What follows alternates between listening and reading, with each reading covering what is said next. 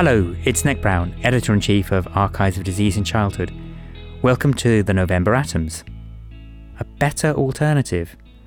Like many, you may have been unwittingly seduced by the relaxed public health stance to vaping, the case being built, or at least afforded protection from scrutiny, on the basis of the lack of tar and carbon monoxide content.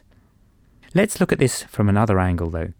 E-cigarettes are addictive and include components with properties that, were they marketed as a new drug, would never be licensed. Pro-inflammatory and proteomic effects on the airway, increased bacterial adherence, hypersensitivity, and the list goes on. In combination, these are as destructive as old-fashioned tobacco in terms of production of emphysema in a murine model. From the perspective of protecting the health of young people, these data alone raise red flags and collectively show clear breaches of the European Tobacco Products Directive, which prohibits the addition of compounds which pose a risk to human health, either when heated or not.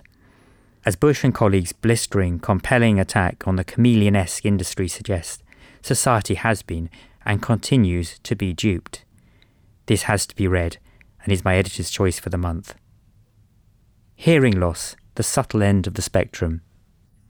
The effect of severe hearing loss on speech is well recognised, but what is less clear is whether common subtle defects predict school performance. Wang and colleagues sought to address this gap in serial cross-sectional analyses of data collected at 11 to 12 years of age in children enrolled in the Longitudinal Australian Cohort Study.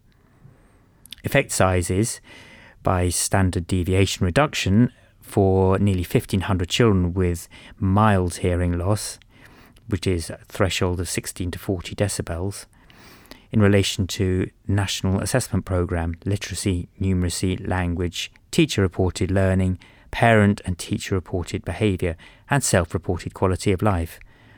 Of the total, 9.2 and 13.1% had slight, mild, bilateral or unilateral hearing loss, respectively. Per standard deviation increment in better ear threshold predicted worse scores in reading, 0.11 of a standard deviation, parent-reported behaviour, physical, psychosocial skills and sentence repetition. So what does this mean in practice? The data are cross-sectional, so any inferences must be guarded, but the association is plausible. Do we need to wait decades for longitudinal data, or is screening warranted? If so, how often? And when does one start? And then, if positive, how does one intervene? Aeration tubes, amplification, or simply positioning a child closer to her or his teacher? Amazing how little we really know. One Step for a Surgeon. This month's Voices piece is one of the history series. In it, Mazurak chronicles the moving background to the world's first patent ductus arteriosus surgery by Robert Gross in Boston in 1938. As is typical of such advances, the leaps of faith and bravery on both personal and professional levels were required, and though the operation marked a great step forward for medicine, cost Gross the relationship with his erstwhile boss. Regulatory problem or variant. Human babies are born at a more immature, more dependent stage of development than their animal counterparts, and, as a result, require greater postnatal adaptation.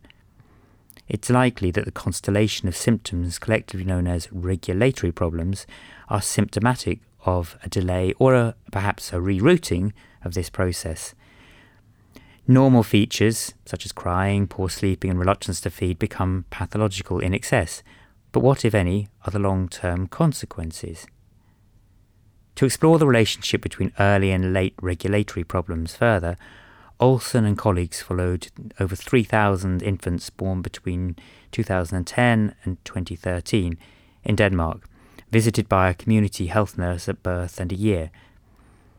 In their fully adjusted model, adjusted for socioeconomic and perinatal factors, showed an odds ratio of 3.36, an association which was stronger in boys. Other independent predictors included maternal schooling of less than 10 years and parental birth outside Scandinavia. They concluded that early regulatory problems suggest early neuroregulatory vulnerability, an issue discussed in detail by Volk's accompanying editorial.